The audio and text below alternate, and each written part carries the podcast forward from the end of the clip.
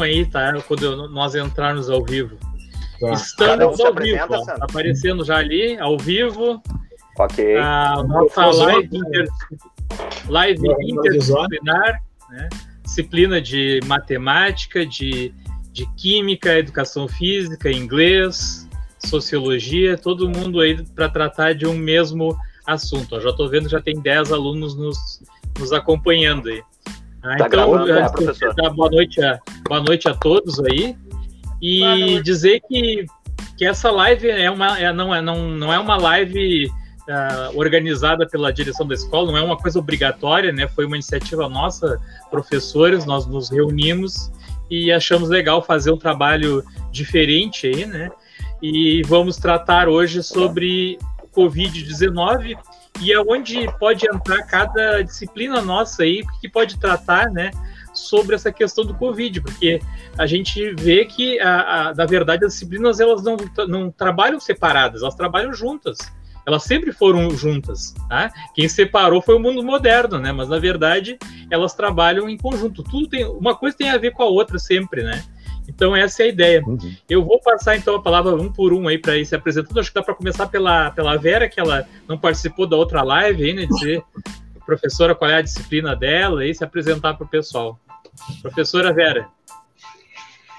Boa noite a todos. Eu sou professora Vera Leal, eu trabalho com inglês e atualmente estou com os primeiros, segundos e terceiros anos, turma da manhã, e a turma 304 da tarde.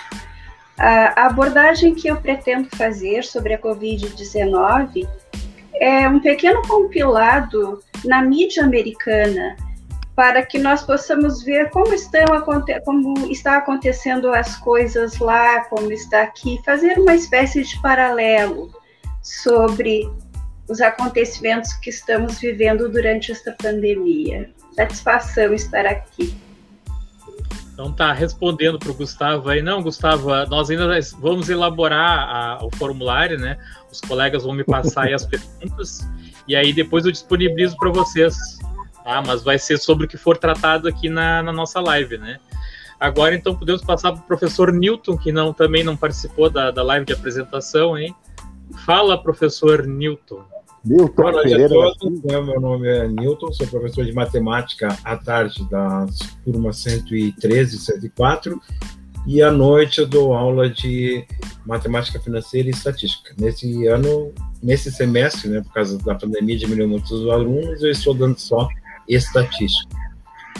E, uh, aceitei, aceitamos o convite dos colegas né, a participar dessa live para nós podermos conectar a nossa matéria, pelo menos uma parte da nossa matéria, com a, o, fenômeno que está acontecendo, né? Infelizmente, fenômeno negativo do Covid, né? Essa grande pandemia que está, e nós somos sempre uma chuva de dados, são gráficos, são, né, são são percentuais e para nós podermos aprender a analisar e ver que a gente pode aproveitar de todas as maneiras os dados são, são os dados, né? Relacionando diretamente com a escola, porque a gente nós vemos as coisas acontecerem e não conseguimos fazer uma relação às vezes, muitas vezes com a matéria que nós estamos dando e é fácil a gente correlacionar. Então tá, vamos passar para a Águida e os seus gatos. Já tem gente aí querendo tá ver a participação dos meus miaus, né? Ah, esse horário eles estão meio dormindo, daqui a pouco eles acordam, né? Eles ficam mais ativos de noite. Bom, meu nome é Águida, trabalho com a disciplina de Química aí, né? Bem presente nessa questão do Covid-19, né? Que a gente achou que ia ficar isolado só 40 dias. Pois então, né? Multiplicamos esses 40 por quantos, né?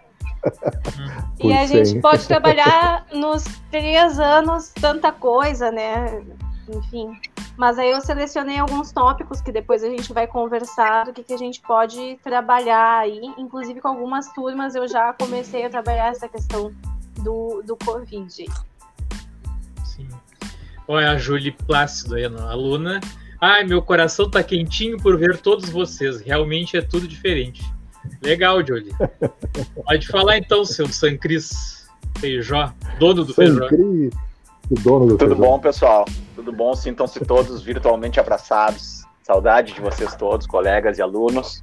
Uh, sou o professor San Cris, uh, meu apelido é Sam, muitos me conhecem por Sam, e eu trabalho com educação física no Feijó desde 2006. Estou uh, com o primeiro, segundo e terceiro ano. Todas as turmas de educação física eu sou o responsável lá no Feijó. Hoje, nessa aula multidisciplinar sobre Covid-19, eu quero trazer um pouquinho sobre exercícios físicos aeróbicos, né, e a, e a sua relação com prevenção com Covid-19. Claro que não é muito amplo, né, porque a gente tem um tempo limite e tal, é, cada um passar um pouquinho de conhecimento e trocar informação com vocês, tá? Uh, espero que todos estejam bem, pra, dentro do possível, né, com esse, essa pandemia terrível que está nos assolando aí, a nossa situação mundial, né. Então, espero que, que vocês estejam se cuidando aí e que tudo transcorra bem. Fala, tio Elton. Tio Elton e sua cadeira gamer. tio Elton, aqui não pode, tio Elton, aqui é prof. É. Ah, é, aqui é sério. Aqui é sério. Não vão pensar que é para aula para o jardim da infância aí, né? Pô, eu quero parabenizar o Sandro aí pela iniciativa e os colegas, né? Já teve outra aula assim, que maravilha, isso é maravilhoso é, os alunos estão presenciando o Feijó numa era moderna, caramba. Pensa bem, estamos nós aqui conversando com vocês, vocês em casa, apesar de toda essa crise, né? Eu vou trabalhar sociologia com vocês aí, ver como é, essa questão do Covid-19 aí é, impacta na nossa vida, impacta na vida da sociedade, é algo bastante assim que chama muita atenção, diversos é, diversas questões. Também poderia trabalhar filosofia, porque a gente teve diversas questões aí que levaram nós a pensar sobre a vida, né, sobre a, a, a, o que, que nós estamos fazendo aqui, né? Às vezes eu faço, eu falo isso em aula, agora a gente está vendo na prática, né? E de repente, de uma hora para outra, a gente tá, tá, não pode sair na rua, né? E essa situação toda. Enfim, mas assim, estou é, feliz de estar aqui, acho esse momento um momento marcante, vai para os anais da história do feijão. Então tá, eu vou é colocar ali o nosso slide na tela, né? Uh, e vai começar aí por mim, né? Começou por mim a bomba aí, né? Abriu aí a, o slide ou não? É o mais experiente de todos nós, né? Deixa eu ver uma coisa. Ele não tá querendo ficar com a tela visualmente inteira ali, né? Isso. Deixa eu ver de novo. É, ele não tá, tá, abrindo todo. Deixa eu mudar aqui a. a... Ah, agora ah, tinha dado. Deixa eu só ver aqui, ó. Eu vou mudar a forma como ele vai aparecer ali.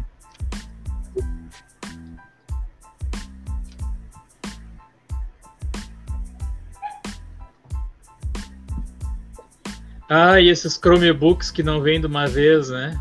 A gente fica ah, tão. Tu deu uma esperança para nós hoje. Pois é, né? não nem vou falar mais nada, né? Eu dei esperança e agora. Estão fazendo muita falta. Tá fazendo, né? Meu, meu PC mesmo trava todo, né? É. Eu não sei se ele vai abrir ou se ele tá demorando para abrir. Não sei por que, que ele tá fazendo isso hoje. Essa, essa Pô, faixa que... E o meu notebook sempre ceguinho. Hein, Sandro? É. Essa faixa Oi. que tá marrom aqui escrito apresentação, tu não consegue tirar? Ah, deve se, por isso. Eu vou se tirar visualiza melhor, se visualiza melhor as oh, lâminas. Né? Isso, eu vou tirar da tela. Vou tirar da tela. Oh, agora ah, ficou bom para mim. Isso. Muito bom, né? Bom, a, a, minha, eu coloquei a minha parte aqui, a matemática, na, na, primeira, né? E eu queria dizer assim que, na verdade, eu, eu, não me preocupei em relacionar com os conteúdos de sala de aula, né? Porque até porque o que eu encontrei, né, da relação da matemática com, com Covid-19 ficaria num nível muito alto, nível de, de graduação, e não adiantaria eu querer explicar fórmulas aí que vocês não iam entender, né? Então me preocupei mais em, em, mostrar, né, que, que a matemática ela tem uma importância grande, né, na, no combate não só o COVID-19, né, a qualquer a, vírus, né? E, e ela é usada, a modelagem matemática, ela é usada há muitos anos, desde a, desde a Idade Média lá já era usada para fazer análises e previsões, né? Então a minha ideia foi essa. Né? Então aqui no segundo meu segundo slide ele não está carregando inteiro. Né? Eu não sei porquê. Não está movimentando ali para vocês, né? Não. Ah. ah. agora foi. Vamos ver ele de novo. Ah, agora foi. Uh, vocês vejam que, que aquele ali, o gráfico está se movimentando. Ele é, um, é o gráfico que se chamam de, de, achatamento da curva, né? Que tem se falado muito aí do, no Covid, né? E ele, ele é um, um, gráfico que ele é exponencial, né? Ele começa, vou pausar ele aqui, ele começa com um crescimento exponencial. O que quer dizer isso, né? No primeiro dia, uma pessoa contamina duas, no segundo dia, duas pessoas já contaminam seis, no terceiro dia, seis pessoas já contaminam 15 pessoas, 16, e assim vai cada vez aumentando. É um crescimento exponencial, né? Só que depois de um tempo, ela vai equilibrando aqui e aí vai tendo uma tendência de queda, né? Então a, a curva do Covid, ela tem esse formato aqui, que não é, não é uma parábola, né? É uma curva parecida com a curva normal da estatística, e ela pode estar ou mais estreita assim ou mais achatada, né? Pode estar dessa forma aqui, ó. Tá? O que quer dizer isso? Qual é a diferença de uma para outra, né? Que aqui eu tenho tempo, ó. Então, quanto mais largada ela tiver, maior é o tempo. Ou seja, se o tempo de contaminação for mais lento, né, for um tempo mais longo, menos pessoas vão estar contaminadas em pouco tempo. Né? E se isso acontecer, não passar dessa linha aqui, ó, essa linha aqui é a capacidade do sistema de saúde. Né? Então, o que, que, o que, que acontece? Se ela fica mais achatada, assim, ó, o tempo é maior e dá tempo para os hospitais atender as pessoas que estão com Covid. Né? O que está acontecendo no Brasil hoje? Essa curva está ficando lá em cima, ó. Ela está passando daquele limite. E quando passa daquele limite ali, significa que a capacidade do sistema de saúde foi para o saco, né? Tá? Ultrapassou ali e aí não tem condições de atender. Então, a, a, quando ela está com essa, esse formato aqui mais estreito, significa que está tendo uma contaminação de pessoas num tempo muito curto. Né? E aí os hospitais não têm tempo de atender. Então aí é onde entra a matemática, né? A gente tem um gráfico estatístico aí que faz previsões, né? Então até no, no, no outro slide aqui eu coloquei o Mood Covid-19, né? Que é um projeto da, lá de São Paulo, que eles desenvolveram um programa, né? Que o nome dele é Hobbit Dance, né? Que é um programa que faz previsões de acordo com a, as atitudes que o governo está tomando, né? Então, por exemplo, se faz o isolamento, a curva matemática vai se comportar de uma maneira. Se não faz isolamento, a curva matemática vai se comportar de outra maneira. Esse programa foi desenvolvido por professores da USP de matemática, né, junto com os caras da, da análise de sistemas, né? Então ele faz essa previsão aí de acordo com o que os governos estão fazendo. Então eu peguei aqui, ó, duas curvas, uma do Brasil e a outra do Rio Grande do Sul. Tem de todos os estados, tá? Eu escolhi o que interessava mais a nós aqui, né? Então, na primeira linha, que é azul, diz assim, ó, sem distanciamento social. Olha como é que se comporta a curva, ó. Vai lá em cima, bem exponencial, né?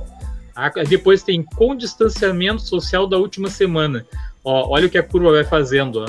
Tá? E aqui em verde é o oficial, ou seja, ah, os governos estão fazendo um certo distanciamento, então tá, tá, a curva está ficando quase o que é ideal, né? Olha aqui, até aqui é 6 de maio, ó. Em 6 de maio é para a curva estar tá por aqui, ó. Isso a nível de Brasil. Já a nível de Rio Grande do Sul, ela está se comportando dessa forma aqui, ó.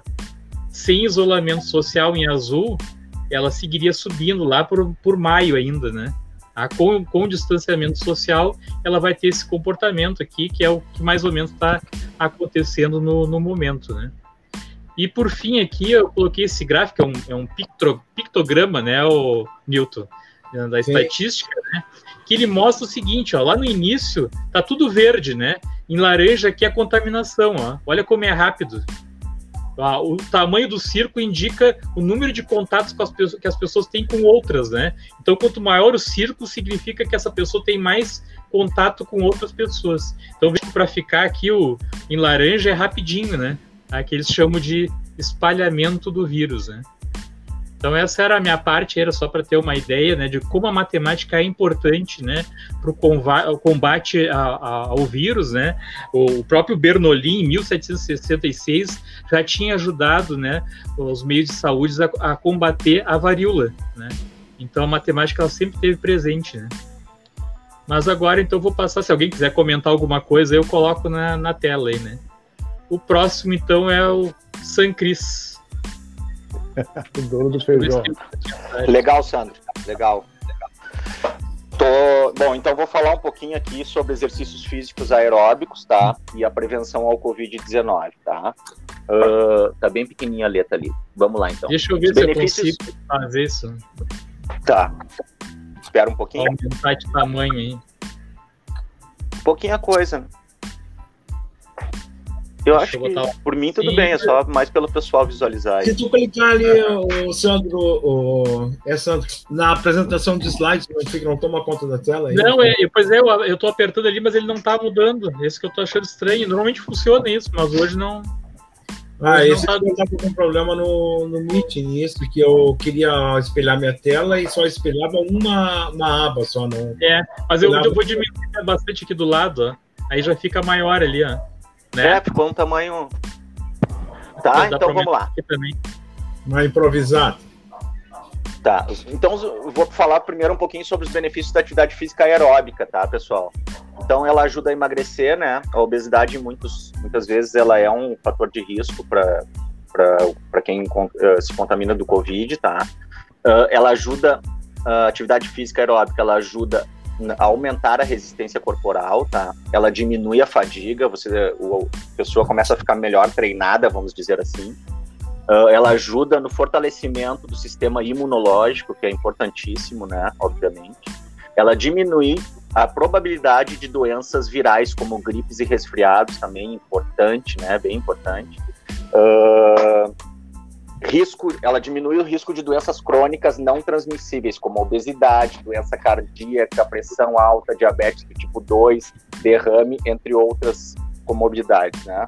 Uh, ela diminui a pressão arterial e controla o açúcar no sangue, né? A diabetes também é um, é um, um fator de risco, né? Do contágio da Covid. Uh, aumenta o fluxo sanguíneo para todo o corpo, né? Melhora o funcionamento fortalece músculos. Obviamente, a pessoa mais forte, ela teoricamente está menos suscetível ao contágio, né? As coisas têm mudado muito, muita informação, mas vamos partir desse princípio. Uh, ela diminui o declínio cognitivo, ela ajuda, ela trabalha o, o cérebro, né? Então ela não deixa a pessoa ficar com declínio cognitivo, né? Combate. Diminui a tensão e a ansiedade, né? E promove o relaxamento. Então ela ela ajuda não só fisicamente, mas mentalmente também, tá? Uh, a segunda lâmina, por favor. Oi. Uh, não, é a do treinos aeróbicos. O próximo? Não, a gente já tá na Águida, né? Vamos pro É, não, não. Volta um pouquinho. Treinados. Volta um pouquinho. É o do treinos aeróbicos fortalecem a imunidade. Deixa eu aumentar aqui um pouquinho que eu. Ah, esse aqui. Eu acho que é o que tem as figuras, Sandro. É o que tem as figuras ah, tá, que a gente colocou. Achei. Este, este. Tá, então vamos lá. Então, os treinos aeróbicos, pessoal, uh, fortalecem a imunidade geral e o sistema respiratório. Importantíssimo, né? O sistema respiratório é onde o, o Covid uh, invade o corpo, vamos dizer assim, né? E, e consegue fazer muitos malefícios, né? Então, caminhar, correr, pedalar, uh, nadar, entre outros esportes, tá? Estou botando mais os individuais, porque na verdade a gente tem que respeitar o distanciamento, né? Uh, quanto a esportes coletivos. Eles aumentam a imunidade no aparelho respiratório, que é o principal alvo de entrada do coronavírus, tá? Então é importante que a gente esteja com, com esse aparelho respiratório fortificado, tá? Uh, a lâmina 3 minha ali, Sandro, por favor. Isto, obrigado. Uh, então, para, para os sedentários, tá? Que têm má alimentação, estão ansiosos pelo confinamento, muitas vezes aderem a maratonas online com um ritmo acima do que aguenta, tá? Uh, isso pode ocasionar disfunção no sistema imune, pode ocasionar disfunção no sistema imune. Então, quadro, levando a um quadro inflamatório e aumentando o risco de infecções. Tá? Então, seria uma, uma, um convite ao, ao, ao coronavírus, tá? Então, o que, que a gente deve fazer? Evitar treinos muito longos, tá? Estamos falando de sedentários. Evitar treinos muito longos. O indicado seria de 30 a 60 minutos diários, tá? Três vezes por semana. Começou fazendo segunda, quarta e sexta, uma caminhada de 30 minutos. Beleza, viu que está muito fácil, passa para 40 minutos. Tá? Ah, mas continua fácil, eu estou realizando com muita facilidade. Ah, vou tentar então fazer 50 minutos. Ou vou tentar intercalar algumas corridas junto com corro 5 minutos, caminho 5, corro 5. Aí vai de cada um e tem que perceber isso, tá? Uh, a lâmina 4, por favor. Não é 4, é, eu tenho o número 4 aqui, mas é isto. Agora, para os treinados, tá? Vamos dizer a pessoa que já, que já pratica um pouco mais de, de atividade, frequenta uma academia, faz esteira, caminha na rua, corre na rua, que eu sei que alguns alunos já me falaram que fazem isso, tá? Então, pode-se aumentar o ritmo e vigor do treinamento ou da atividade, tá? Mas não todos os dias. Não todos os dias. Porque o corpo precisa descansar também tá? Se tu fizer todos os dias uma, uma intensidade uma constância alta, ela traz reflexos imunológicos, que seriam o quê? Baixar a fração de células de defesa do corpo, que são os neutrófilos, neutrófilos, tá? Então, ele, esses neutrófilos, eles são a primeira barreira que o, que o vírus encontra ao querer entrar no corpo. Estando os neutrófilos fortes, né, vai, vai pelo menos combater mais, vamos dizer assim, a entrada do vírus, tá? Não sei se eu tô muito rápido. Não, tô, Não, tranquilo. Acho que tá, tá, tá. E, e, aí, assim, ó, e aí eu quis pegar algo mais específico, tá? Sobre exercícios físicos aeróbicos e prevenção ao Covid. Aí eu pesquisei na internet. Uh, é um profissional de educação física, Fábio Seschini, tá? Que é especialista em fisiologia do exercício, mestre pela Faculdade de Saúde Pública da USP e doutor pela Universidade de São Judas Tadeu, tá? Então, assim, após analisar pacientes com Covid-19, os pesquisadores relatam que treinos aeróbicos contribuem para fortalecer a imunidade em geral do sistema respiratório, podendo minimizar a morbidade e mortalidade decorrente do vírus. Práticas como correr, nadar, pedalar, caminhar aumentam a imunidade especificamente no, no aparelho respiratório, o principal alvo do coronavírus. O ideal é caminhar, correr, nadar, pedalar sem ficar ofegante tá? Isso aí vocês podem controlar, tá? Seria para vocês mensurarem o grau de cansaço de vocês. Se achar que está difícil conversar enquanto faz o exercício, é porque já passou do limite, por isso cautela. Não é recomendado para sedentários, sem preparo, comendo mal e ansiosos pela, pelo confinamento, que comecem a seguir maratonas online com um ritmo acima do que podem aguentar. Isso é capaz de ocasionar uma disfunção do sistema imune, propiciando um quadro inflamatório e ampliando o risco de infecções. Existem muitos treinamentos de efeitos supostamente rápidos, mas que não tem nenhuma comprovação científica sobre a fisiologia desse, eficaz desses treinos, tá? Então é, é, meio que fake isso aí, cuidado com isso, tá?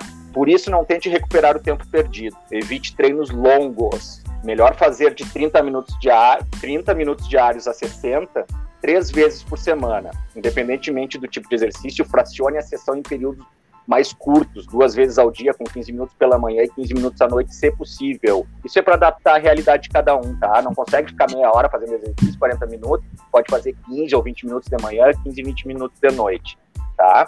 Uh, havendo desconforto com a máscara, como tontura e aceleração da respiração, reduz a intensidade e aumente o tempo dos exercícios. Continua caminhando, mas faz um tempo um pouco maior, tá? Uh, já para quem treina e quer intensificar o ritmo, pode até aderir a um, ritmo, a um treino mais vigoroso, mas não todos os dias, como eu falei antes, porque isso, nessa intensidade acelerada e constante, também há reflexos imunológicos, a diminuição da fração de células de defesa chamadas neutrófilos, a primeira barreira que o vírus encontra ao entrar no corpo. Assim sendo, o importante é se exercitar e continuar se cuidando. O vírus ainda circula e, acima de tudo, precisamos estar fortes e saudáveis. Tá? Uh, esse texto foi da onde eu tirei as lâminas, tá? Eu quis deixar em lâmina para tentar ficar mais fácil o entendimento. E, e, aqui eu me baseei nesse, nesse professor aqui que fez esse artigo, tá? Então, pessoal, assim, ó, eu sei que é difícil, mas continuem, né, se movimentando, fazendo atividades que, que que, esse, que vocês consigam fazer. Eu sei que jogar um futebolzinho, que é uma preferência de muitos aí, uh, tá difícil porque quadras estão fechadas e não é o mais indicado, porque daí tu vai ter contato com outras pessoas muito próximo, é inevitável. Mas atividades assim uh, individuais, como corridas, caminhadas, pedaladas, natação, etc., são importantes de continuarem sendo feitas, tá? Porque além do, da, das benesses físicas e mentais, tem essa prevenção, ajuda no, na, no sistema respiratório, né? Fortalece o sistema respiratório. Então, vai consequentemente ajudar no combate à Covid, tá? Espero que todos eu tenho pedido muito no, nas aulas Classroom ali, sugerido algumas atividades de caminhada, de corrida, Uh, o pessoal, ah, precisa mandar foto, precisa filmar. Não, pessoal, não precisa. Na verdade, é para consciência de cada um, tá? Até porque tirar uma foto não quer dizer que caminhou meia hora, né, pessoal? Vamos ser bem sinceros, né? tá? Mas então, uh, é nesse sentido, tá, pessoal, de motivar vocês e ajudar vocês, até porque a cabeça das pessoas não tá boa, não estão boas, né? É muito problema, crise financeira, crise de saúde e tudo mais, né? Ficar confinado não é fácil, não é fácil. E a gente está se adaptando a esse novo normal, né, por enquanto. Então, continuem ativos e espero que saudáveis, tá? Minha participação é essa, espero ter contribuído com todos. Sancris, tem uma pergunta para ti da, Ok, da é, eu, não, Fabiane. Eu não consegui ler. Pergunta. Professor Sancris, esses treinos online de 14 minutos é fake também? Olha, eu não quero ser o dono da verdade e dizer que é fake, mas tem muita promessa de internet que não é bem assim, tá? Essas coisas não, não, não são muito uh, eficazes muitas vezes. Eu acho que, que, assim, da noite pro dia, só a Mega Sena e a morte, né? Que eu saiba. Então, é, então assim, é, é, também. Mas tem que ter, assim, uma alimentação saudável, junto de uma atividade física controlada, que também não pode ser uma coisa assim, ó. Ah, eu vou correr de segunda a sexta uma hora e meia todos os dias, que daí sim que eu não vou pegar Covid. É, mas aí tu tá mais suscetível a lesões. E daqui a pouco também a tua, ao problema, problemas inflamatórios, né? E aí fica mais suscetível à, à entrada do Covid no corpo, né? Não sou médico, mas estou fazendo assim algumas conjecturas com o que eu estudei. Tá? Isso, não sei se consegui, viu, não sei se consegui viu responder. caso de cara que fazia musculação, né? baita daqueles marombeiros lá, é que teve cara que morreu, né? Eu vi, eu vi até um caso de um ciclista que morreu de. que fazia triatleta, né? Que, Sim. que morreu de Covid, cara, era super ativo, né? Então uh, depende muito também da, do, do fator hereditário, né? Do, do da pessoa, né? também, né? Também, e dessas mutações, também né, que o vírus vem sofrendo, né, Sandro? Essas mutações Sim. que o vírus vem sofrendo, né? Porque eu também fiquei sabendo de pessoas triatletas e caras super saudáveis que que sucumbiram a, a, ao vírus, né? Acabaram falecendo. Então, assim, é, por isso que eu digo, é tudo muito novo. Nem os médicos têm uma certeza total sobre isso, sabe? Uh, eu sei de pessoas, o meu pai teve, faleceu com isso, e, e os médicos, enquanto estavam dando informações pra gente, ele dizia que tudo era muito novo, eles estavam aprendendo também, né? Não existia essa doença antes, ou pelo menos não tinha sido veiculada. E, uhum. e, cada pessoa é um organismo diferente, né, Sandro? Então é difícil da gente dizer que uh, acabou essa história de, só mata pessoas idosas, né? Não sim, existe sim. mais isso. Uh, tem jovens. Agora, via de regra, né, Sandro? A maioria das pessoas funciona, né? Pra gente não ficar também, pessoal, ah, então não adianta fazer, né? Mas via é, de não. regra, a maioria das pessoas funciona a atividade é, física, né? A gente está falando assim um, um, básico, um norte, né? Mas claro que existem uhum. exceções, né, pessoal? Então não As pode, exceções. ah, mas eu sempre joguei, sempre joguei futebol a minha vida inteira, professor e tal, eu não bebo, eu não fumo, eu tenho uma alimentação saudável, mas isso não quer dizer que não possa sucumbir ao, ao, ao vírus, tá, pessoal? Isso não é garantia, não vamos arriscar, né?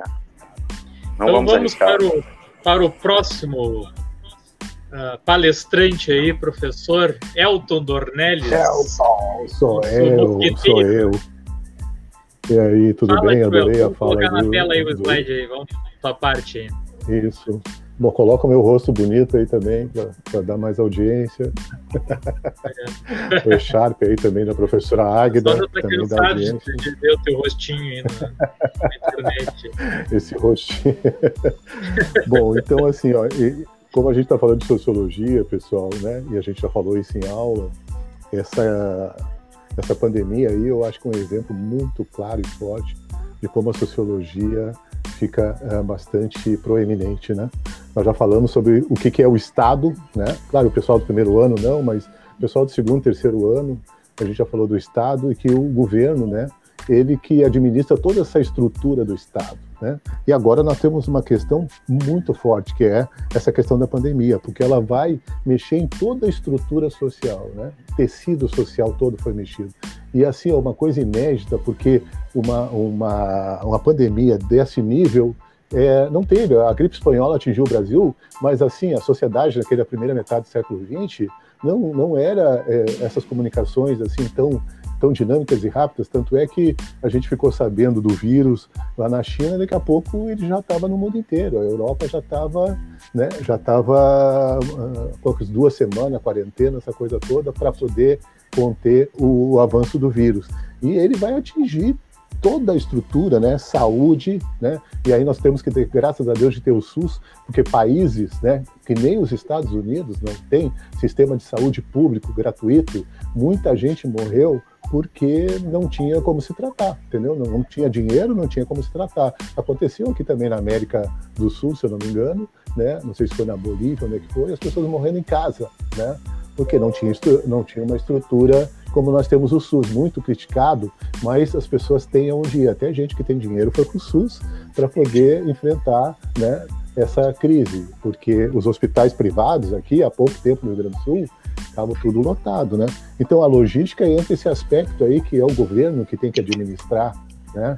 Toda a estrutura, principalmente a estrutura de saúde, né? E outras é, perspectivas do Estado no sentido de trabalhar esses números aí que o Sandro falou para é, nutrir toda o governo de dados para que pudesse ser combatido a questão do vírus, né?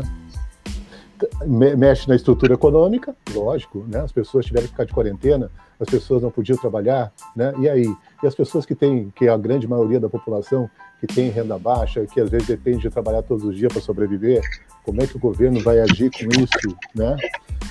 Sem falar, né, que foi uma questão bastante debatida também, o aspecto emocional, né? É, as pessoas têm que ficar esse tempo todo dentro de casa, né? Que nem estava falando San Cris aí a questão dos exercícios né, abalou, abala, abalou no sentido assim, é uma questão totalmente nova, né, pessoal? A gente está muito voltado para fora, né? Para a sociedade, para a família, para o trabalho, para isso, para aquilo, para a diversão, para o lazer. De repente, tu vê dentro de casa, não podendo sair na rua. Isso mexe com o emocional muito forte, né? Uh, a questão da educação, somos nós, né?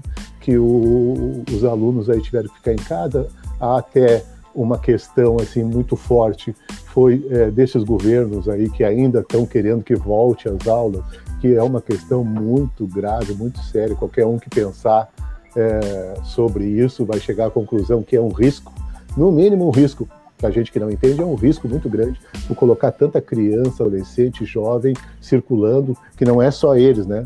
É toda uma estrutura também de transporte de outras pessoas envolvidas, enfim.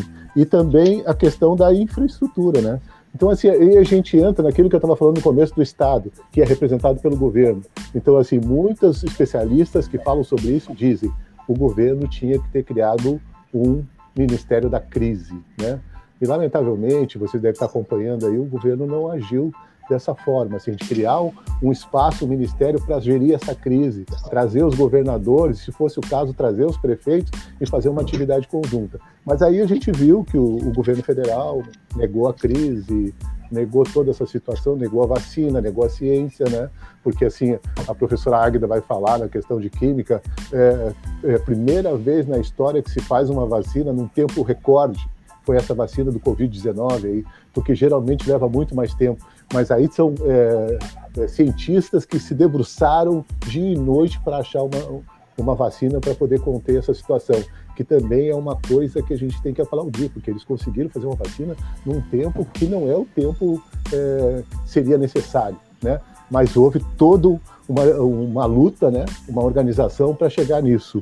Então, é, isso aí que eu falei, a questão da saúde, da logística, da economia, do emocional, da educação, da infraestrutura, são alguns pontos dessa estrutura social que foi mexida. Né? Toda a estrutura social brasileira e mundial foi mexida. Né? Por exemplo, a gente poderia citar também que lá na, na Europa, né, que os primeiros países que tiveram fizeram uma quarentena de verdade. Assim, né? a, gente, a gente até viu aí na, na, na, mídia, na mídia nossa aí, é, as, as, cidades totalmente desertas, né? as pessoas realmente respeitaram. Aqui, por diversos fatores que não dá para discutir agora, mas principalmente pela negação do vírus e a negação da máscara, a negação de não, de não é, se juntarem, é, acabou nós não tendo uma quarentena de verdade, né? Nós tivemos uma quarentena meia boca, né? E aí a gente está pagando um preço, porque hoje o Brasil é, o, é o pior país né, no combate à crise do Covid-19.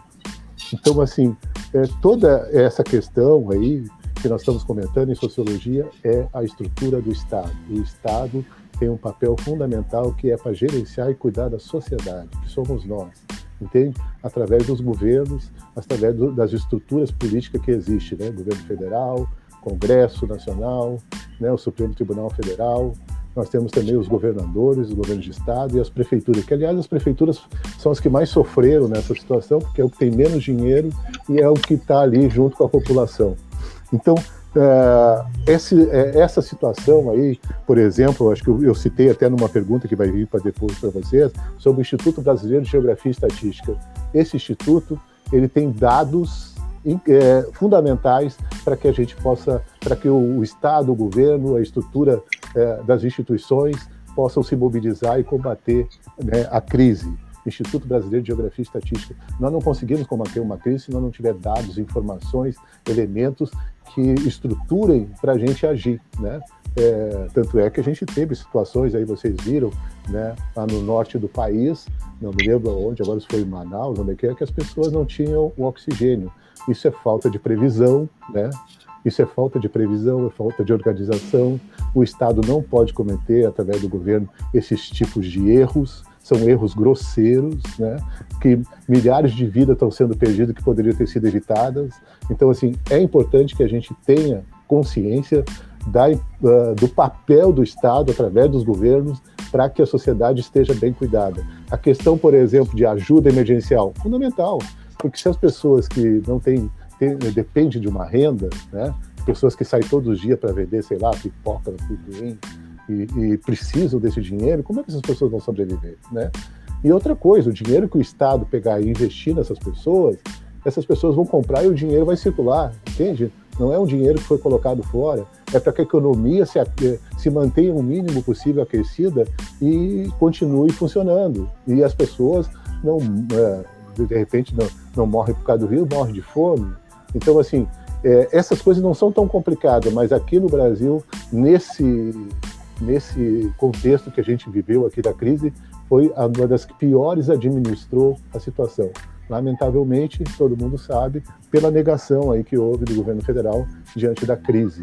Então, é, o papel que tem o Estado através dos governos é fundamental para enfrentar uma situação que, não, que nem foi essa da, do Covid-19. Né?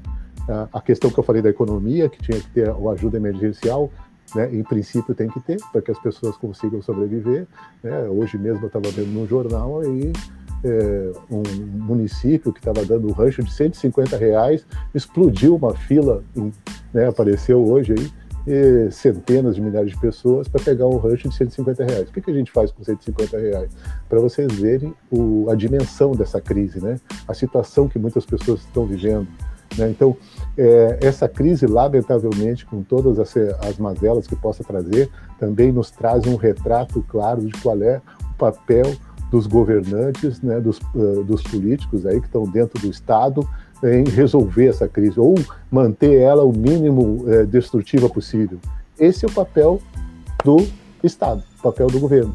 A sociologia, o que, que faz? A sociologia está analisando periodicamente o comportamento da sociedade, o comportamento das instituições diante dessa crise, né? E esse é o, é o nosso papel. Então, é, eu, é, essa pandemia, apesar de tudo, está sendo uma aula para todos nós, uma aula para vocês, né?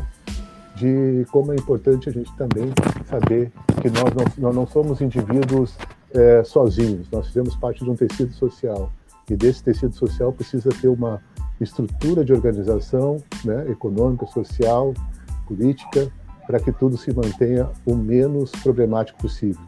E nessa crise, lamentavelmente, nós não tivemos isso, mas pelo menos aproveitamos esses dados para que a gente tenha mais consciência né, e saiba lidar melhor com esse tipo de situação aí.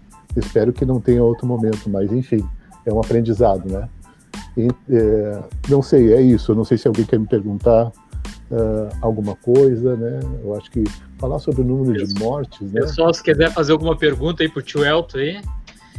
Grande tio Elton. A questão do, a questão do número de mortes é uma coisa horrível, né?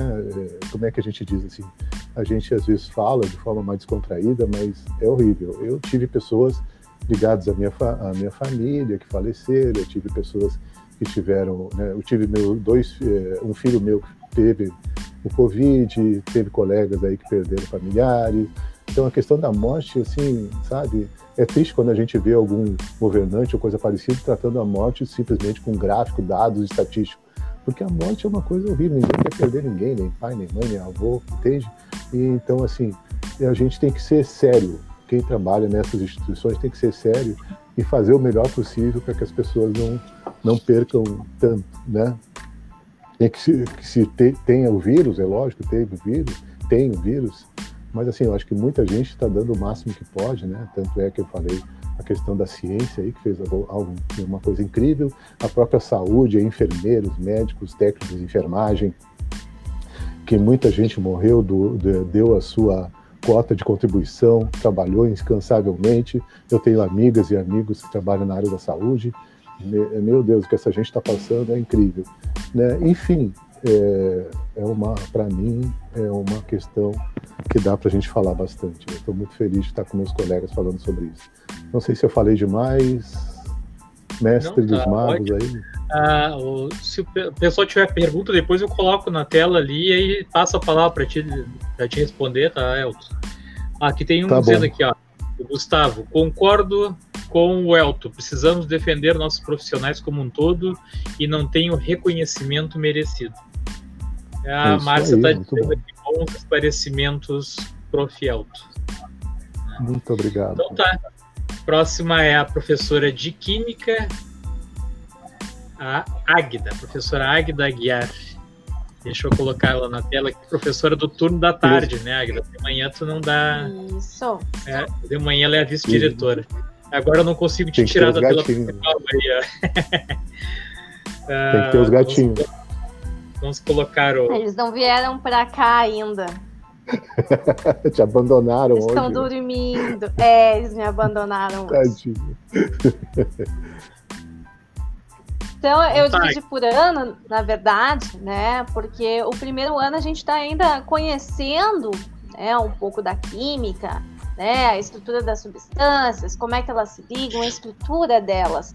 Então, uh, muito se fala da hidroxicloroquina, né, e outros medicamentos que seriam a solução do Covid-19, e aí teria uma teoria da conspiração, em que isso estaria sendo uh, uh, escondido da sociedade. E aí eu vou usar essas estruturas químicas para explicar alguns conceitos, né?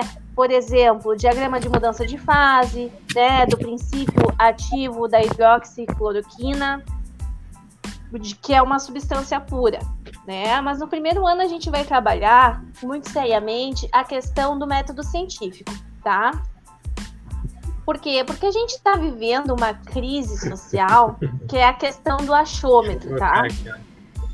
Porque eu acho que, porque eu ouvi dizer, porque eu li no Facebook, é, no grupo da família, porque a minha tia me falou, não, mas a minha avó tem certeza, porque se eu tomar alho com azeite de oliva, porque o pH do limão, não.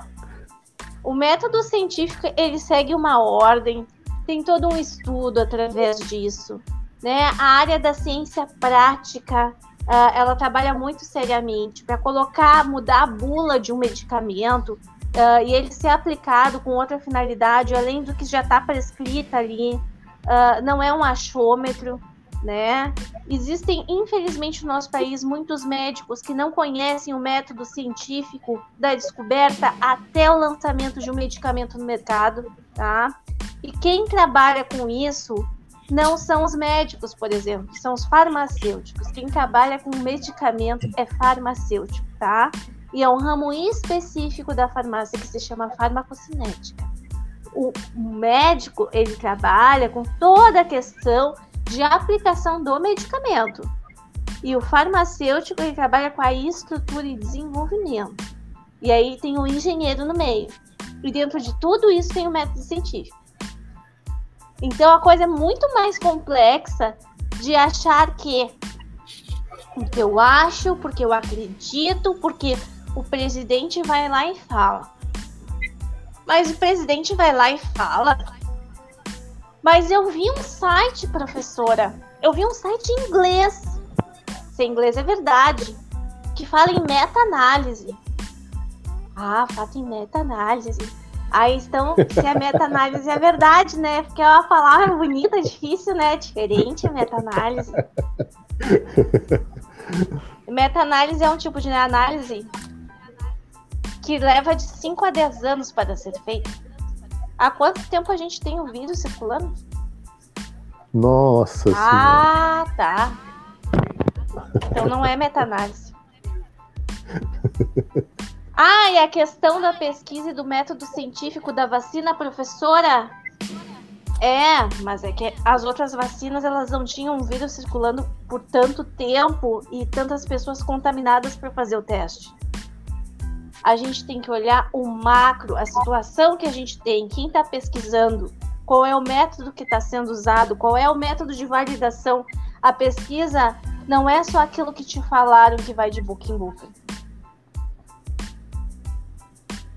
Isso que a gente trabalha lá no primeiro ano, fora as outras coisas que vão ser trabalhadas. Por exemplo, no segundo ano, que a é. gente trabalha lá, a questão da concentração. a gente tela, uma... né?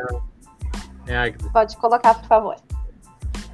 É, só um pouquinho. Inclusive, prestem atenção na marca do álcool ali, né? A gente recomenda a compra desta marca. Vocês viram que eu encontrei na internet uma marca de álcool 70 com o nome Águida. Encontrei, eu procurei ah, tá ganhando dinheiro com a crise. É, veja bem. Tá poderando a nossa colega. É, tá faturando. Então a gente teve uma crise da falta do álcool 70, né? E até na, na aula lá do, do segundo ano, a última aula que a gente teve, teve uma fake news que um aluno trouxe que dizia assim: ah, na falta do álcool 70, você pode substituí-lo né, por vinagre e tudo certo, tá tudo certo. Não, não tá não. Porque no vinagre contém ácido acético. E aí é álcool, é outra substância. Mas eu posso usar álcool 100%, 50%, 40%, não, tem que ser 70%. Tem uma faixa, né, de concentração ali, né? Para que o álcool adentre a substância, né, o vírus, a bactéria, e consiga eliminar. Se for uma concentração maior, aquele ser vivo se fecha e não consegue adentrar, não consegue matar. Se for uma concentração menor, não tem efeito. Então, tudo tem teste, tudo tem pesquisa. Né? E a questão das fake news, que eu duvido que alguém aqui não tenha lido fake news, dizendo que o pH do limão era 11 o 9.9. Eu acho que todo o pessoal da química, se tem algum professor de química aqui me ouvindo, eu acho que eu acho que arrancou todos os cabelos que tinha, né? Olha, gente. Olha aí, Dizendo Agnes. que ácido... tá fazendo novo pra gente usar. É, tô, tô, tô comercializando, tô comercializando. Ai, ai, é, mas é preço de custo. Até a colega mais barato. Uh, essa questão, então, perdi ali de, de, de raciocínio. Uh, da questão do, do pH, né? Do, do limão, da laranja, enfim. Né? Uh, esse pH tão alto é um pH básico, ele não é um pH ácido. pH ácido é abaixo de 7, que é um pH alcalino. Então é uma coisa tão sem cabeça, tão fa falta de conhecimento, né? E não foi comprovado nada, absolutamente nada que relacione a questão do pH, do consumo de coisas de pH ácida, né? Com a, a, a questão da eliminação do Covid. Então, totalmente sem pé e sem cabeça, né? Essas afirmações aí do vinagre, da questão do, do limão, da laranja, do gengibre, do, do, enfim, de várias coisas que foram colocadas ali, é. Aí no terceiro ano Deixa que a gente trabalha terceiro ano ali que a gente trabalha a parte de orgânica e a gente está revisando lá né, os conteúdos do segundo ano, e aí a gente pode trabalhar lá a farmacocinética, né? Como é que esse medicamento ele vai agir no organismo? Por que, que ele não funciona? Como é que funciona o organismo vivo frente ao medicamento? Como é que é esse vírus no organismo vivo?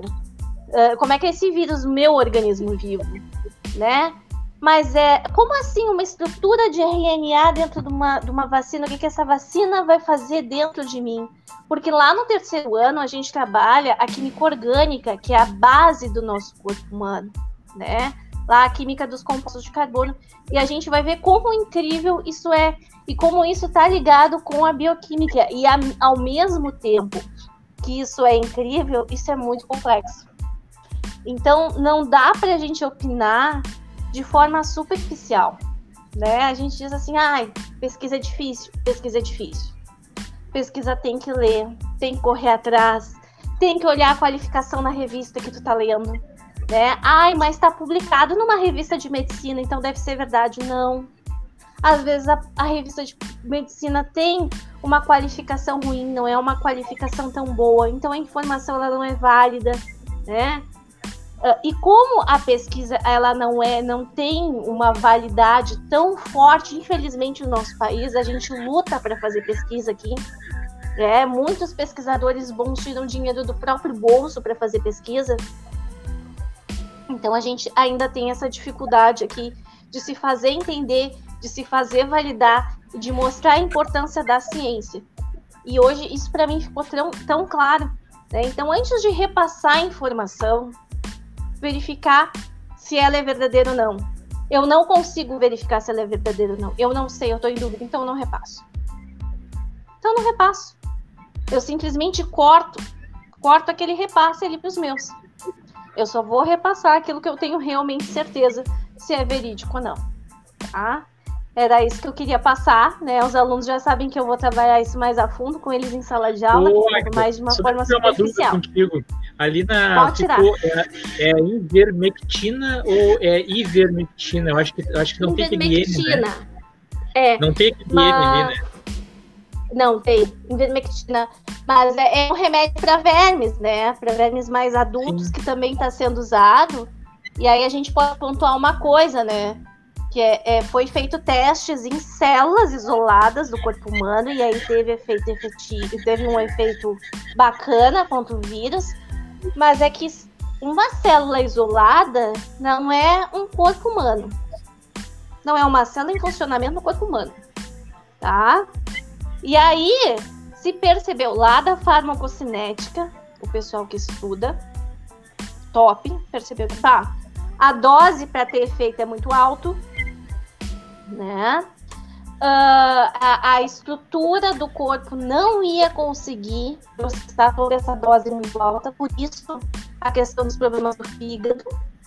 Fora a tentação medicamentosa com triviais, como por exemplo de diabetes ou medicamentos para dormir que são comumente usados, por, até mesmo o álcool potencializa muito esse medicamento. Então não vale a pena devido ao risco utilizar. E mesmo assim, eu conheço gente que tá usando, dizendo, não, mas eu vou usar, porque se eu usar, eu vou pegar Covid e eu não vou ter os sintomas. Aí complica a situação, né? Sim, piora. É, morrendo gente. Vamos passar então para a professora Vera Leal. Parabéns, Águida. Adorei, Parabéns. adorei. Professora Obrigada. Vera Leal, de inglês, colocar aqui o slide na tela. Próximo ali. Muito tá bem, assim? eu... está ótimo, Sandro, ótimo. Uh, eu comecei assim por um, um, pequeno apanhado sobre os termos, né? A epidêmica, que é uma doença que afeta um grande número de pessoas dentro de um país, de uma comunidade, de uma região. Então, ela é uma uma doença de espalhamento médio. Depois tem a pandemia, a pandemia é quando essa doença ela ultrapassa o país e ela atinge outros países, ultrapassa o continente, atinge vários continentes. Então, é uma forma que engloba quase todo o, o, o nosso planeta. E o Covid tornou-se uma pandemia. Muito rapidamente transformou-se numa pandemia. Começando no final, lá em dezembro de 2019, em Wuhan, na China, rapidamente foi alcançando a Europa, outros países, chegou ao Brasil já no comecinho, lá para março, já começaram a aparecer os casos de transmissão aqui mesmo dentro do país. E temos também as endemias, que são doenças que abrangem uma pequena região aqui no nosso país, por exemplo. A gente tem as zonas endêmicas da dengue, da febre amarela, ela permanece mais ou menos em um certo local, ela não, não espalha muito. A, a, seguir, o próximo slide nos mostra um pequeno apanhado que eu fiz agora no sábado, no, no New York Times. Ele, ele fala que nós já passamos de 3 milhões de, de mortos, né? 140 milhões de infectados, é um número assombroso. E depois vi uma foto que me chamou a atenção, porque era um, um enterro aqui em Porto Alegre, no, no, Jardim da Paz, achei bem interessante. Como eu não sabia copiar a foto para passar para aqui mesmo, porque a foto não seria assim tão significativa, ficou assim na foto. Mas era uma foto que mostrava um enterro com pouquíssimas pessoas, a, a, as pessoas, a família não consegue mais fazer aquela despedida que antigamente se fazia, e devido à periculosidade da doença. E na outra parte mostra alguns, algumas informações pensadas também do New York Times que fala sobre, não sei se tu consegue, Sandro, colocar o slide. Uhum, ah, fala sobre em diversos países a quantidade de mortes dos Estados Unidos já ultrapassa a 565 milhões e 700 mil é uma quantidade imensa. Um em cada 567 americanos está morrendo já morreu. Uh, o Brasil a Colômbia o Peru a Argentina também tem sido arduamente atacado pelo vírus. E aqui faz uma comparação do México e do Japão que tem uma população, um número de, de pessoas semelhantes, porém o México apresenta 211.600 mortes, enquanto que o Japão apenas 9.500. Então há uma grande diferença entre os sistemas, a, a, o modo como os governantes conduzem a todo esse processo, os cuidados e até a crença popular, porque tem se observado, eu mesmo observei, muitas pessoas não acreditavam, desconsideravam o perigo do vírus, não tomavam cuidado.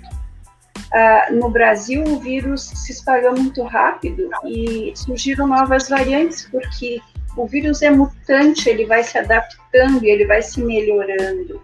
Então, surgiu agora em 2021, né, para janeiro, a, uma nova cepa que eles chamam de do vírus de Manaus.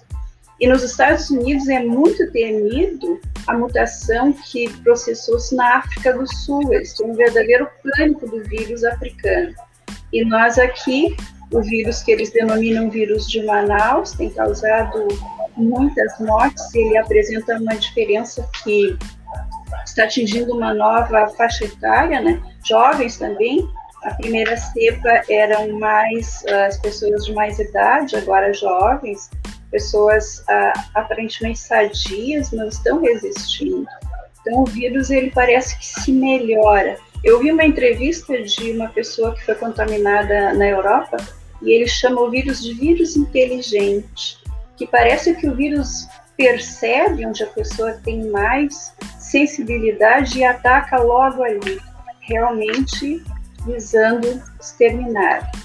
E no final da, da, da, da, matéria, há um comentário que envolve diretamente o, o nosso país, né? Eles dizem, eles fazem uma comparação com a condução no nosso país e a condução nos Estados Unidos durante o governo do ex-presidente Trump.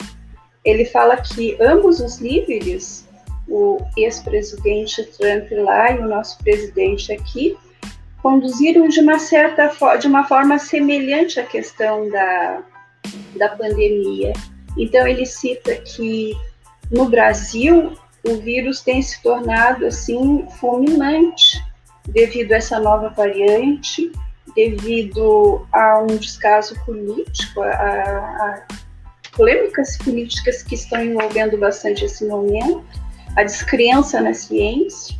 E o nosso país, eu imagino que já esteja cerca de 370 milhões de mortos, e que isso também é bastante responsável da, a, sob responsabilidade de quem conduz, né? Nós chegamos aí a 2.800 mortes ao dia e os jornais apontam essa condução do, dos governantes também como culpa por, pelo número de mortes.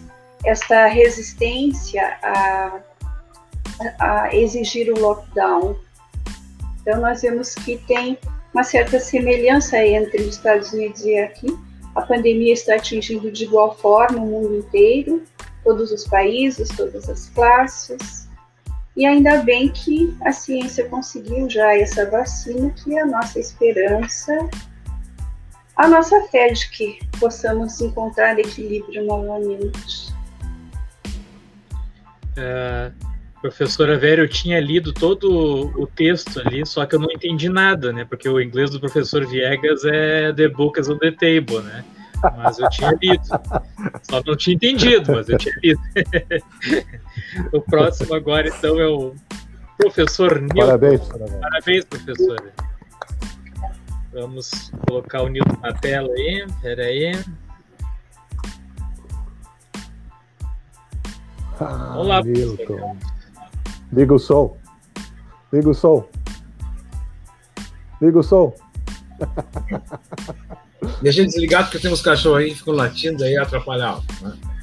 E eu queria comentar, então, voltando, né? Quero cumprimentar todos os professores que foram, deram uma aula né, brilhante até agora, né? Fico até um pouco envergonhado com a minha aula.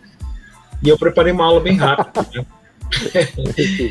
Aproveitando os dados de, de, de, da aula de os dados.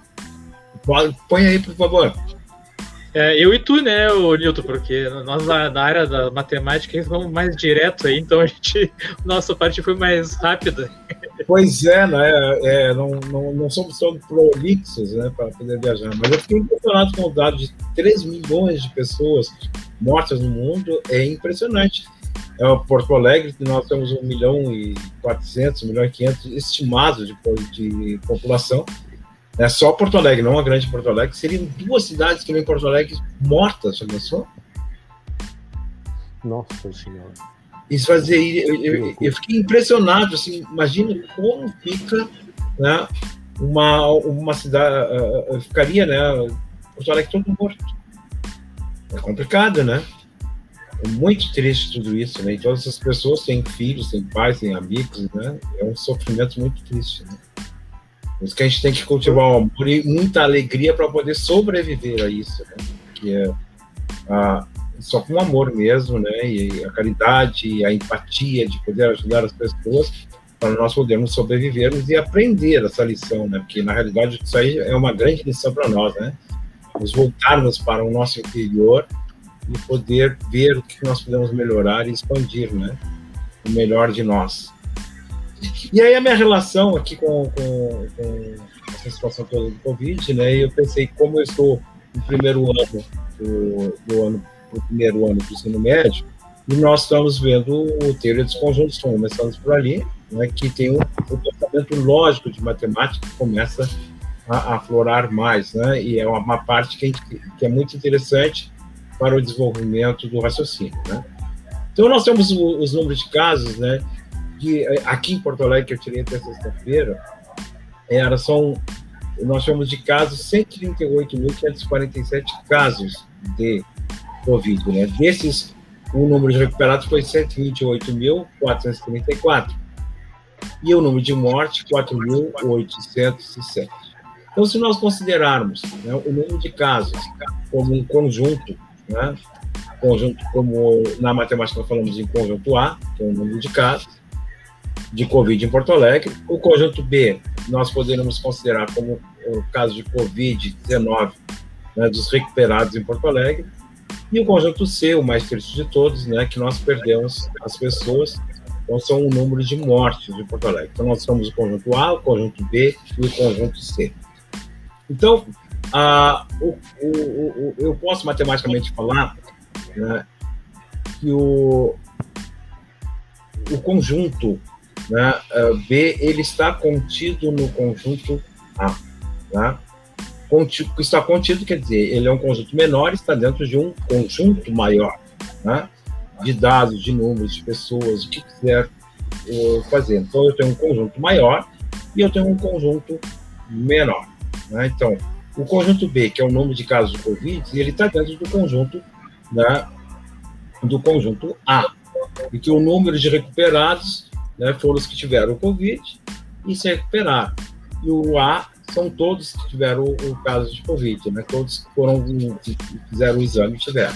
Então, o conjunto B ele está contido no conjunto A. E eu também então posso dizer, ao contrário, que o, o, o, conjunto A contém o conjunto B, que nós vamos ver mais tarde. É só um passo ao contrário, né?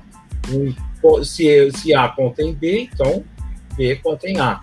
Então, no caso aqui nosso, ali, o, A, o B contém o A está contido no A, então o A contém o B. É o caminho de volta. Tá? Tá bem aqui do lado aqui de vocês aqui, ó.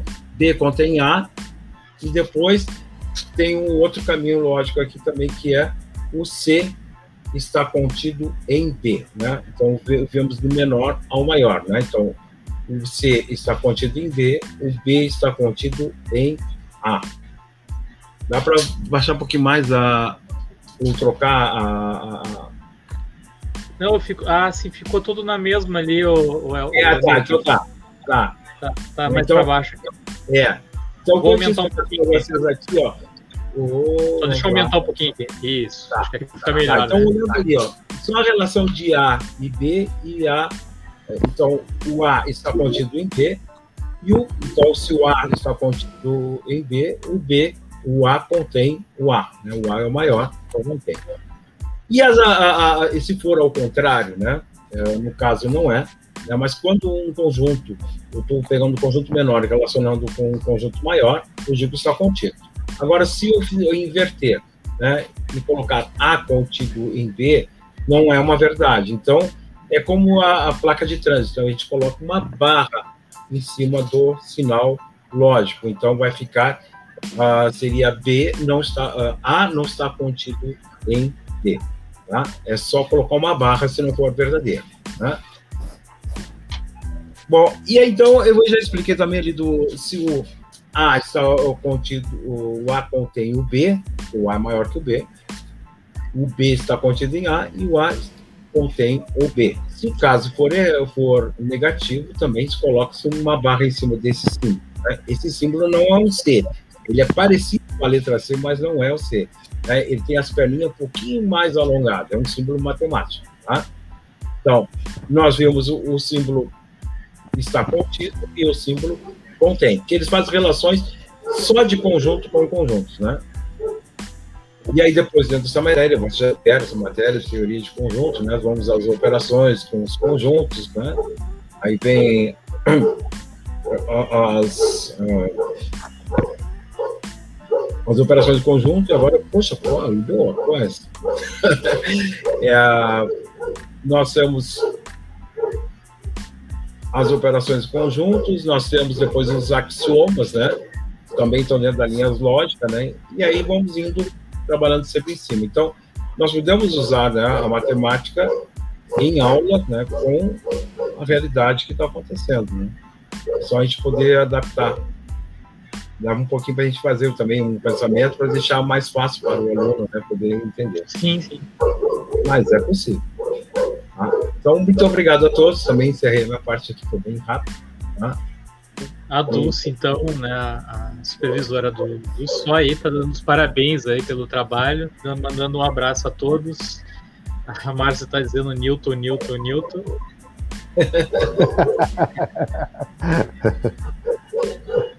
Então é, é isso, né, pessoal? É, Uh, queria também dar os parabéns aí aos professores e pô, nível de, de graduação aí, tem muito, muita palestra na, na, graduação aí que não tem um nível tão bom, né? Então eu queria dar os parabéns aí para meus colegas aí, realmente tá, ficou um trabalho muito bem feito, muito bem apresentado, é que... né? Também agradecer Onde é que nós recebemos por isso?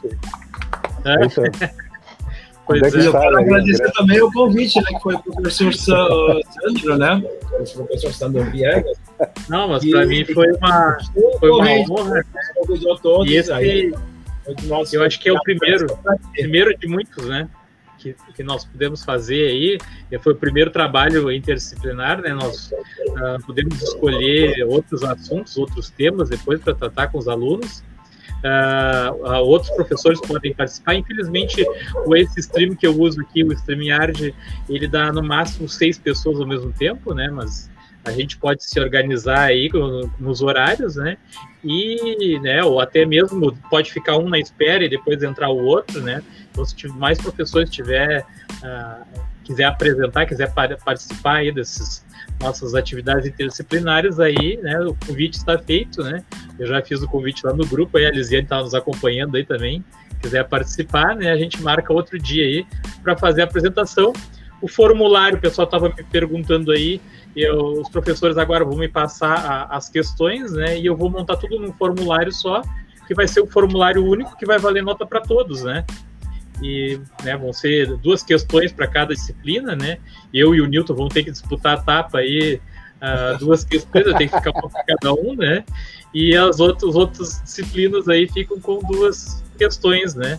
Valendo nota, né? Então, quem não pôde assistir agora, né, teve uma média aí de 23 alunos assistindo ao mesmo tempo. Quem não puder assistir agora, a live fica gravada, né? Então vai poder reassistir depois e tirar as informações daqui, né? A, a Nara também, que é supervisora também do SOI, tá, aqui tá, estão todos de parabéns. Só a educação, informação e conhecimento científico é que irão nos ajudar a vencer as dificuldades. A Lívia também está dizendo aqui parabéns, professores, palestra muito legal. Uh, vou passar a palavra para cada um de vocês aí para fazer uma, uma despedida e dizer algum, algum recado para os nossos alunos, né? Pode começar aí pela professora Vera. Gostaria de parabenizar a todos. Excelente. Aprendi junto com os alunos hoje. E agradecer ao professor Sandro pela oportunidade de aprimorar o nosso trabalho. Ah, valeu a pena pedir o notebook prestado. Agda? Eu também aprendi muito, achei que foi muito rico, tanto para os alunos quanto para nós. Eu acho que só tem a engrandecer uh, o nosso trabalho, esse tipo de iniciativa, né? Uh, gostaria de parabenizar o Sandro, né, pela disponibilidade aí do canal e pela live, achei muito legal, né? E vai ficar o acesso para outras pessoas também que quiserem assistir, outros professores que quiserem aderir a essa iniciativa. E agradecer aos colegas, então, pela oportunidade de assistir a aula de vocês também. Estão todos de parabéns. Foi muito, muito, muito bacana. Não, até eu vou aproveitar e perguntar para vocês, se vocês não se importam, as outras lives o pessoal me autorizou a compartilhar, porque esse aí eu fiz um link fechado, né? Só para os nossos alunos, até para não ficar entrando pessoas que de repente tá ali entrando saca, fazer sacanagem e tal na hora, né? Mas depois, se vocês me autorizarem, eu posso a compartilhar o link para pessoas de fora assistirem, né? Que eu acho que até vai ser um exemplo para outras escolas essa ideia, né? Sim. Então, se vocês me autorizam, eu, eu, compartilho depois. Uh, professor Elton. Uau, sou eu de novo? tio Elton. tio Elton, tio Elton. Não, primeiro eu quero dizer uma coisa muito. É, eu sempre disse nas minhas falas que eu sempre assim elogiei muito a, a, o magistério. E hoje eu tive de verdade um exemplo de como a gente tem profissional capacitado. E, e, é indiferente a questão de divergência que a gente possa ter, de pensar assim ou A ou B, mas assim, ó, ah, os professores. É lamentável que a nossa sociedade não, não, não perceba o que tem nessas escolas públicas de professor qualificado. Né? Eu dou meus parabéns para os colegas aí, de verdade adorei ouvir. Como, é, é, não, e assim, ó, eu estou falando isso porque eu não consigo entrar na sala lá para assistir a aula da Agda, da Vera, do Sancri, do Newton, né? Eu estou assistindo aqui, pá, isso é maravilhoso, isso é uma coisa linda. Isso para nós, assim, de troca é maravilhoso. Eu fiquei muito feliz mesmo. Né? E eu só quero saber qual é o dia que o Sandro vai depositar o jeton ainda, e depois tudo bem. Não, ele chega atrasado na live, e, sabe que o mosqueteiro foi sábado, né? Ele entrou 40 minutos depois que iniciou a live e queria salário inteiro ainda. Sou incrível. Pessoal, foi muito legal. Agradecer ao Sandro a oportunidade aí aos colegas, a gente compartilhar conhecimento. Acho que a vida é isso aí, é, é a gente tá sempre aprendendo e não ter a pretensão de achar que sabe demais, né, ou o suficiente. E espero que a gente tenha contribuído também aí conhecimento dos alunos. Eu achei muito legal, muito legal mesmo. Ficou um bate-papo, parece um bate-papo entre amigos, assim, né? Que, que, não deixa de ser também. Mas o objetivo é o ensino, né? O aprendizado. Uh, acho que a gente, acho não, a gente deve fazer mais esse tipo de aula, porque eu acho que é o, não, não vou dizer nem o futuro, é o presente, né, pessoal? É uhum. como a gente está conseguindo passar conhecimento para nossos alunos e também aprender. Hoje foi muito legal, aprendi bastante coisas, bastante conteúdo que não é da minha área da educação física, e eu acho que o conteúdo, que o aprendizado é algo que a gente não perde para ninguém, ninguém consegue nos tirar né? E se a gente quer transformar o mundo num mundo melhor, eu acho que é através da educação e da, da ciência, do aprendizado, né? Obrigado mesmo, pessoal. Espero que vocês tenham gostado. E continuem ativos, fazendo atividade física, né? Com, com respeitando as normas, né? De proteção ao Covid. Então tá, parabéns, colega. Parabéns a todos aí, ótima aula. Faltou o Newton. E até a próxima. Faltou o Newton.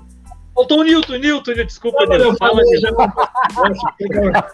Fala, Nilton. Já ia me deixar aqui.